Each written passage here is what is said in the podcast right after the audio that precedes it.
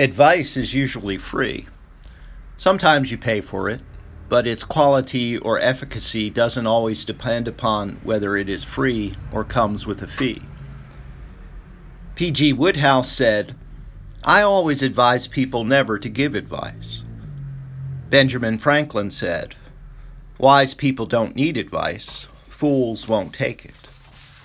We have all been the givers and receivers of copious amounts of advice advice about relationships, advice about raising children, advice about what stocks to buy or sell, advice about diets, advice about how to deal with your mother in law, advice about what movie to see or book to read or what restaurant to try. As the COVID 19 virus has usurped our normal lives, we seek advice about how to combat this virus and offer care to our neighbors in need. I urge you to follow the d- advice of the scientific community the, and the CDC and to maintain social distancing. For the most part, I have been the recipient of good, life giving advice from people I love and trust and respect. I confess that I don't always listen to the wise counsel given me. As a priest, I am often asked to give advice, and I have no shortage of advice. I'm full of it. But in my mind, when I dispense advice, I think of that anonymous quotation. Just because I give you advice doesn't mean that I know more than you. It just means that I've done a lot more stupid stuff than you. Making important decisions on our own without seeking the advice of those who possess wisdom and knowledge and experience and garner our trust is a dangerous thing. Advice seeking gives us a sharper, clearer perspective on the effects of our decisions. Today's Old Testament lesson picks up the story started several chapters ago about folks who ignore good advice. It lays out the story of the establishment of a monarchy in Israel. The nation of Israel starts out as 12 tribes, loosely related by blood, who often disagree and fight. For a period of time, these tribes are ruled by judges. People came to the judges to settle disputes and get advice. Many judges were respected and wise and usually they were great war heroes. Samson, for example, was a judge whose wisdom got knocked off kilter when he met Delilah. Actually, before that, but Delilah was his undoing. As time went by, there was an increase in the number of corrupt judges. Samuel's sons were two of the most corrupt. They ran a human trafficking industry, among other things. So there was a political uprising. Israel wanted to be like the other countries around them and have a king. They think having a monarchy will solve their problems. And they don't bother to ask Samuel's advice about the idea. But he gives it anyway. He says to them, my advice is that you stick with the present system, because otherwise the consequences will be harmful. Taxes will go up. A draft will be instituted. The government will confiscate your land. Unemployment will go up, and wages will go down. Nobody paid attention to Samuel's advice. So Samuel goes to God in prayer and asks for advice. What should I do? He says. God says, The people want a king because they have turned against me, and they want to replace me with a fantasy about a ruler who can give them everything to make Israel great again. I'm paraphrasing God here. So Samuel gives them what they want. They choose Saul to be the first king. King Saul is tall and handsome. He stands head and shoulders above everyone, and he is a war hero. And Samuel anoints him as the first king. But there is a problem. Saul is crazy.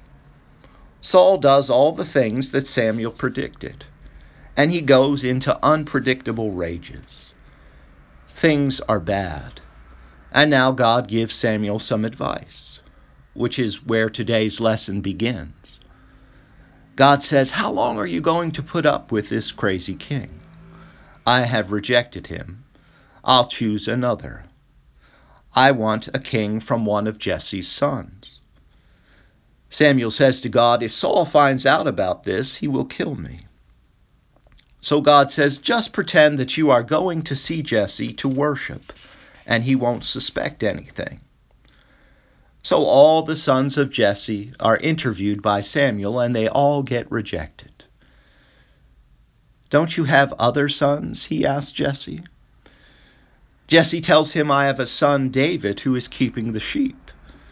Go get him, Samuel says. David comes, and he is ruddy and has beautiful eyes and is handsome. God just finished saying that he doesn't care about appearance, appearances, and here he is anointing the handsome one. I don't get it, but it is what it is. God gives us good, life giving, life saving advice. Much of the advice comes through example through the life and ministry of Jesus. Jesus gives us advice about money and taxes, advice about marriage and divorce, about love and compassion, about forgiveness and self sacrifice. We sometimes ignore good advice because we are stubborn, or fearful, or irrational, or sinful. Sometimes we are even blind to it. Take, for example, the blind man in today's gospel. The blind man symbolizes the times in our lives when we are not able to see the promises of God, the promises of hope and forgiveness, promises which offer us abundant, hopeful, joyful life. Jesus, in healing the blind with his own spit and dirt, restores him to the way he was created to be. With his own blood, Jesus heals us so that we can see who we were created to be. We can see that we are, were created to have confidence and hope, even in the presence of our enemies, as the 23rd Psalm tells us. Enemies that not only come in the form of people, but in the form of contagious diseases. God gives us the power to maneuver through the dark, to see even when terror reigns. We can see when we are walking through the valley of the shadow of death. We do not have to be afraid. We can see that God's desire is to lead us in goodness and mercy. Today is the fourth Sunday in Lent. It is nicknamed Mothering Sunday because it is kind of the mark that Lent is almost over. In parishes in England, it is traditional on this day to serve simnel cake at coffee hour. Simnel cake is a sweet fruit cake that actually tastes good. It's just a taste of the kingdom to come. God is always preparing feast for us in bread and wine, in the power of forgiveness, in the prayers for healing and guidance, in the web of love and fellowship that surrounds us, and in God's amazing grace that surprises us with light and life. Amen.